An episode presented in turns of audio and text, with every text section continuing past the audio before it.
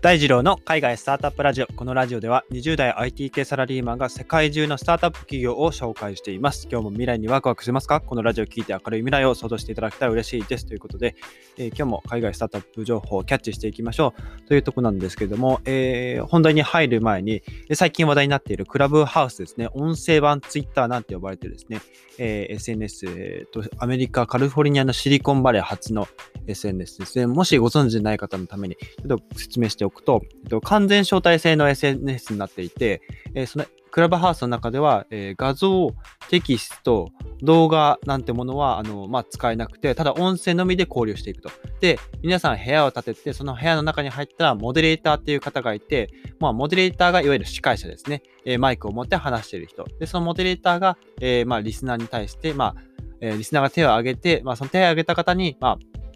会話入ってきていいよっていう、こう、まあ、指名をしてあげると、えー、その会話の中に参加できると。うん。まあ、なので、まあ、登壇者後、テレビのこう、舞台側と、え、観客席側に分かれてるようなイメージですかね。うん。それが、まあ、一つの部屋になっているという形で、まあ、いろんな、こう、まあ、声を使ってですね、うん、あの、会話しながら交流していく新しい SNS が今、Twitter 上でも非常にバズっているところですね。僕もなんとか招待をいただけて今参加をしているんですけど、特にあの、あの、その壇上に立って話してるっていうことはないんですけど、やっぱりかなり、えー、有名な方、インフルエンサー、最近だと、昨日だと政治家の方、え福岡市長さんだったかな、ちょっとごめんなさい、名前忘れちゃったんですけど、あの、お話しされていて、あとは、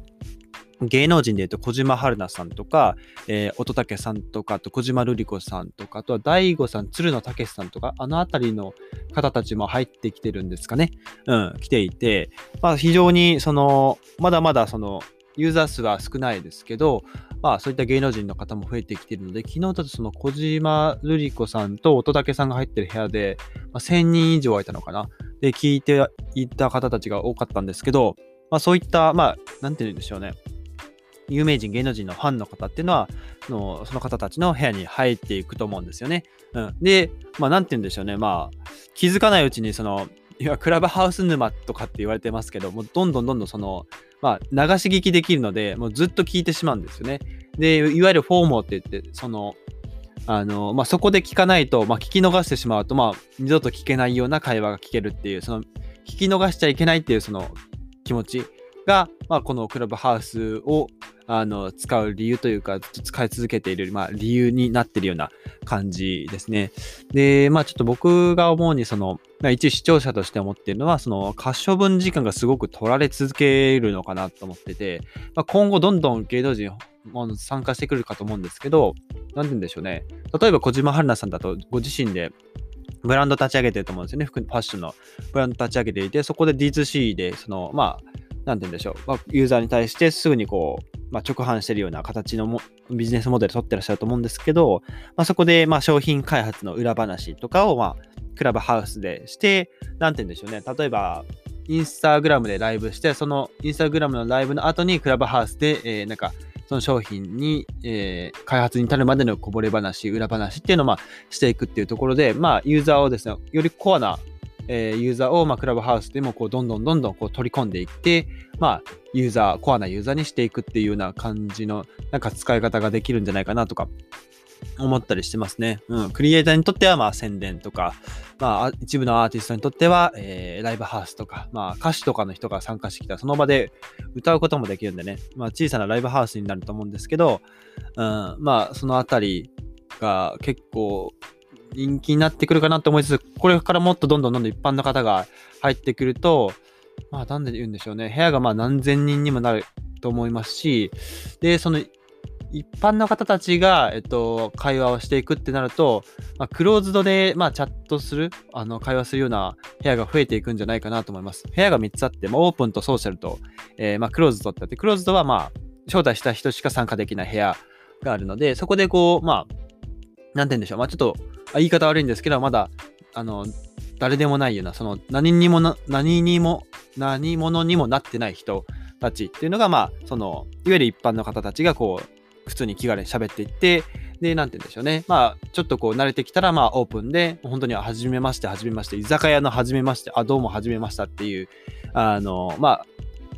クラブハウス使うたびに初めましてのこう会話、交流が増えていくんじゃないかな。なんかそんなイメージがありましたね。これから、なので本当に、うん、人数が増えていくとどうなるのかなっていうのがちょっと見ものですし、最近ツイッターでもスペーシーズっていう、あの、まあ、クラブハウスと似たような、えー、機能ですね。今、ベータ版ですけど、海外で使えるのかな。あの、ツイッターの上のフリートのところにですね、あの、見れる、はい、参加できるところがあって、僕も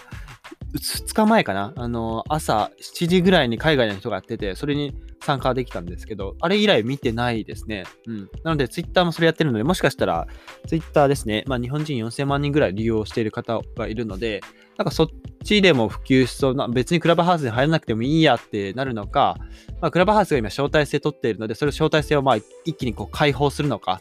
うん、どうなのかっていうところが、また、あのー、どっちの、えー、プラットフォームにユーザーが流れていくかにも、えー、なんて言うんでしょうね。うん、まあ、分かれ道になってくるのかなと思いました。はい。まあ、こういった形でですね、あの、まあ、SNS も、新しい SNS も触ってたりするので、えー、皆さんに、えー、有益な情報をお届けできたらなと思いまして、ちょっと前置きが長くなっちゃったんですが、えー、今日は、え、クラブフィーストですね、え、ご紹介していこうと思います。600円の食事を宅配するクラブフィーストが、まあ、約3.6億円を調達ということで、うん。えー、まあ、アメリカドル、えー、で、えー、350万ドルか。うん。で、日本円で約3万、あ3億、3億6千万ですね、調達したと、まあ、発表したしましたと。で、えー、このクラブハウスがですね、えー、アタラさんっていう方たち、これ兄弟なのかな？えー、アタラアタラさんとガジアタラさん、ちょっと記事はテッククランチジャパンで見つけたんですけど、うん、えっと、クリス、クリスミアさんっていう、まあ、アタラアタラさん、ガジアタラさん、えー、クリス・ミアオさんの3人で、まあ、設立された企業ですね。で、この企業は、レストランのデリバリーを、まあ、一皿、えー、約、えーまあ、600円、623円って書いてありましたね。アメリカドルで言って、まあ、5.99ドルだと。で、買えますよと。まあ、それをですね、まあ、えー、レストランから直接お家に届けてくれる、まあ、フードデリバリーの企業ですね。えー、クラブフィーストっていう会社です。で、まあ、他のデリバリーで、まあ、サービス探すよりも、まあ、おそらく、どの企業に比べても安いのかなと思います。アメリカだと今、フード、ドアダッシュか。ドアダッシュが今1位、人気1位で、その次が、まあ、ウーバーとかなのかな。うん。で、いろいろこう、まあ、古参のフードデリバリーとかもあって、日本だと、まあ、もちろん一番人気はウーバーかな。ウーバー、出前館、あとは、なんでしょうね。あの、まあ、最近入ってきたウォルトとか、中国の、えー、フードパンダとか、なんかそのあたりですかね。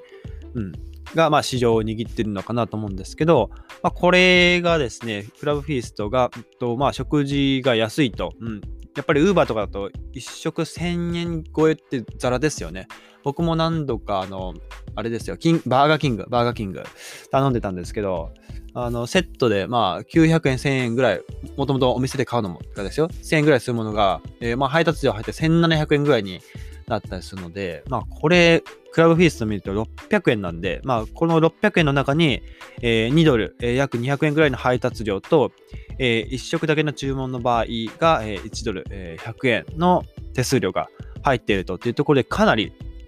安いですよね。実質料理代は400円ぐらいなんですかね。うん。で、1食だけだと、えー、っと、手数料が100円、まあ、請求しているっていうことなんで、より複数の、えー、料理を頼むと、まあ、この手数料も減っていくという感じですね。ごめんなさい。はい。で、えっと、まあ、このクラブフィーストがレストランと協力して、えー、6度、約、まあ、6ドル600円の価格で、えー、食事を提供できると。まあ、これいくつかまあ選択肢があって、まあ、ユーザーその週ごとに食事プランでですね、まあ、サインアップして何個かあるんですよね。その、ちょっと豪華なプランとか、なんかそういったこう、あとはビーガンプランとか、なんかそういったものがあるんですよ。ちょっと僕もホームページでは確認できなかったんですけど、うん。で、アプリ上で使えるんですかね。うん。基本的にはアプリ上で、えー、オーダーすると。他のフードデリバリーと一緒ですね。で、えー、ユーザーが週ごとに食事プランでサインアップして、えー、少なくとも24時間以内に注文すると。で、そうすることでレストラン側は、えっ、と、料理の、え材料、えの購入量をですね、まあ、正確に把握できるので、先回りして、まあ、このオーダーがあるからこれぐらい食料が必要だなっていうところをまあ計画して、まあ、効率的に、あとはかつ経済的に料理を作れるっていうのが、まあ、このクラブフィーストのこうメリットというか、まあ、戦略ビジネスモデルになってますね。で、使い方は結構簡単で、まあ、さっき言ったようなこうアプリ開いてですね、まあ、地域のレストランをこうブラウジングしていくんですね。で、あ、ここのレストラン、こう、あの、フードデリバリー、えー、クラブフィースト使えるわって、えー、見ていって、で、まあ、なんて言うんでしょうね。えっと、料理を配達してほしい、えー、日、当日の、えー、翌日、えー、前、前日、前日の夕方6時までに、えー、まあ、なんて言うんでしょう、当日分を予約すれば、うん、OK ですということですね。基本的になんでしょうね、まあ、夕食とかで使って、使ってる人が多いんですかね。で、まあ、なんて言うんでしょう。その、クラブフィーストさん、えー、アタラさん、創業者のアタラさん自身はですね、あの、このフードデリバリーとそのバチバチに戦うつもりはないっておっしゃってて、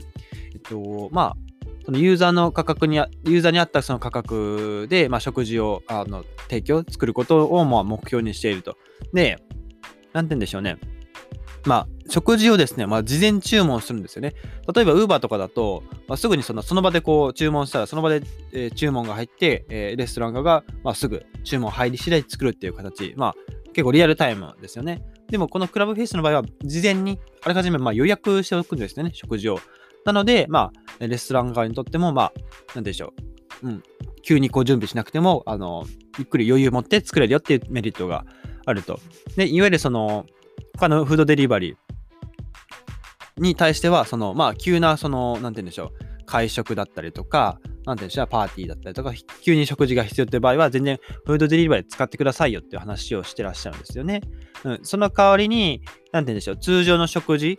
に対しては、まあ、1食あたりが安い、えー、クラブフィーストを使った方がとお手頃ですよっていうような、こう、そういう売り方をしてるんですよね。なので、そのドアダッシュとかウーバーイーツとかっていうのは、あの、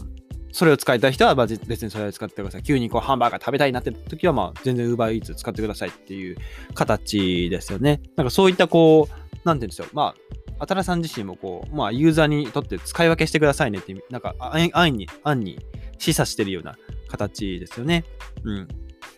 で、えっと、なんかこの会社が、えっと、ミールクレジットっていうのがあって、まあ、その週単位でですね、そのミールクレジットを購入できて、で、それがですね、まあ、いつでもこう、一時停止とか使用可能っていう、まあ、その切り替えができるということで、このミールクレジットがおそらくその週の、えー、購入プランになってくるのかなと思います。で、えっと、クラブフィースですね、使ってるユーザーさんはですね、あの、どうやらその、まあ、約1食600円ですね。えー、平均的なユーザーが、まあ、月に8回ほど注文しているということなので、8回で言うと、まあ、単純計算ですけど、えー、に土日の2日かける4回で8回ですよね。なので、土日に、なんかそういったレストランの食事を、まあ、お手頃価格で注文しておく。まあ、結構主婦の方たちとか使いそうですかね。あとは、うん、主婦、まあ、単身の方、単身者の方とか、あとは、まあ、母子家庭の方とか、なんかそういったこう、うん、まあ、料理になかなか時間が割けない方、けど、まあ、美味しい料理を、まあ、土日に食べたいな、みたいな、えー、方は、こう、使ってるようなイメージがありますね。で、クラブフィーストは、まあ、今後ですね、まあ、サイドメニューとか、えー、デザートを追加することで、まあ、その、プラットフォーム上で食事の選択肢がこう増えていくようなこう仕組みを付け加えていくいってると。で、まあ、もう少し開発というか、こう、進んでいくと、うん、事業が拡大していくと、まあ、もう少しその、まあ、豪華な食事用にその高い価格を導入する可能性はあるかなっていうのを、アッタルさんは、えー、おっしゃってますと。で、今どこでま配達しているかというと、えー、アメリカのサンフランシスコとサンマテオですね、えー、カリフォルニア州ですね、で配達をしていると。で、提携しているレストランは、そうですね、ちょっと見てみたんですけど、うん、僕もあまり聞いたことない。多分現地の、現カリフォルニアの現地で有名なレストランなのかな？うん。えー、北場とか HRD とかザ・ハラルガイズとか、うん、ちょっと僕も聞いたことないかいあのレストランばっかりなので、結構サンフランシス、あ、ごめんなさい。えー、カリフォルニア州内でこう、事業展開しているチェーンレストランとか、そんな感じかもしれませんね。うん。なんかそういったレストランと提携していると。で、まあ、この、まあ、今回の資金調達があったことで、えー、ベイエリア全域とニューヨーク市への拡大を、まあ、計画しているということでございますと。うん。まあ、以上が、こう、クラウフィーストのご紹介でございました。あとは、えー、日本の話に戻りますけど、まあ、さっき言った、こう、国内だと UberEats 一強ですよね。うん。まあ、阿部寛さんとか、あと、これ名前ど忘れしちゃったんですけど、うん、あの、有名人、芸能人がテレビ CM とかしてますけどね。あと、出前館だと浜ちゃんとか、えー、CM してますけど、なんかその、大体どどっちかかな？どっちかを使うイメージがありますけど、新規参入してきたウォルト、スウェーデンだったんですよね、確か、ウォルトは。スウェーデンのウォルトと、えー、中国のフードパンダ、参入してきてますけど、新しいやっぱ参入企業は、まだまだ配達エリアが狭いですよね。うん。都心だけみたいな。渋谷内だけみたいな。うん、そういった形で結構オフィス街でえー、オフィスの食事に配達してもらうっていう感じなんですかね、今のところは。その、一般家庭に配達するっていうイメージが、まだまだ、その、ウォルトとかフードパンダとかにはイメージがないですかね。なので、これがどんどん、どう配達エリアを拡大していくか。まあ、もちろん配達エリア拡大していく、まあ、一番の近道は、まあ、人を雇うことですよね。えー、自転車なのか、バイクなのか、配達してくれる方を雇、どう雇っていくかっていうところですし、あとはまあ、ウォルトは結構、その、研修、配達人の研修にも力を入れているっていう話もあったりですとか、あと配達人が何か事故したとか、なんかそういったこう、あの事件に巻き込まれた時のその保証っていうのも結構しっかりしていたりするので、フードデリバリー業界によっても、その配達人に優しい、うん、フードデリバリーがあったりなかったりっていう、まあ、特徴があったりするんですけど、まあ単純に配達エリア増やすっていうのは結構厳しいのかなと思ってます。うん。あとは、まあこれがですね、あともう3年5年すればですね、まあ今が注目というかこう、えー、ドローン、ドローンですよね。ドローン配達。今ドローンでこう、操縦できるようなこう、なんて言うんでしょう、えー、ライセンス？運転免許のような形で、えー、ドローンを使えるその操縦技師みたいな形の、まあ、免許も出ているぐらいで、まあ、自動でドローンで配達できるようになるか、あるいは、まあ、それが来る前にその自動運転で、まあ、なんて言うんでしょうね、トラックみたいなもので、こう、勝手に自動で運転していって、料理だけを積み込んでいって、えー、まあ、目的地に到着しました。えっと、料理をピックアップしてくださいっていう形で、こう、スマホにこう、えー、通知が行くとか、なんかそんな形が望ましいのかなと思います。ちょっとまだ近未来の話ですけどね。うん、またこういった、こう、世界が広がっていくと、えー、ワクワクするなと思いながら、ちょっとこの、えー、クラブヒスですね、記事を、えー、拝見しておりました。というところで今日は以上でございます。えー、このエピソードが役に立った、いいなと思ったらぜひフォローよろしくお願いします。それでは皆さん素敵な一日をお過ごしください。バイバイ。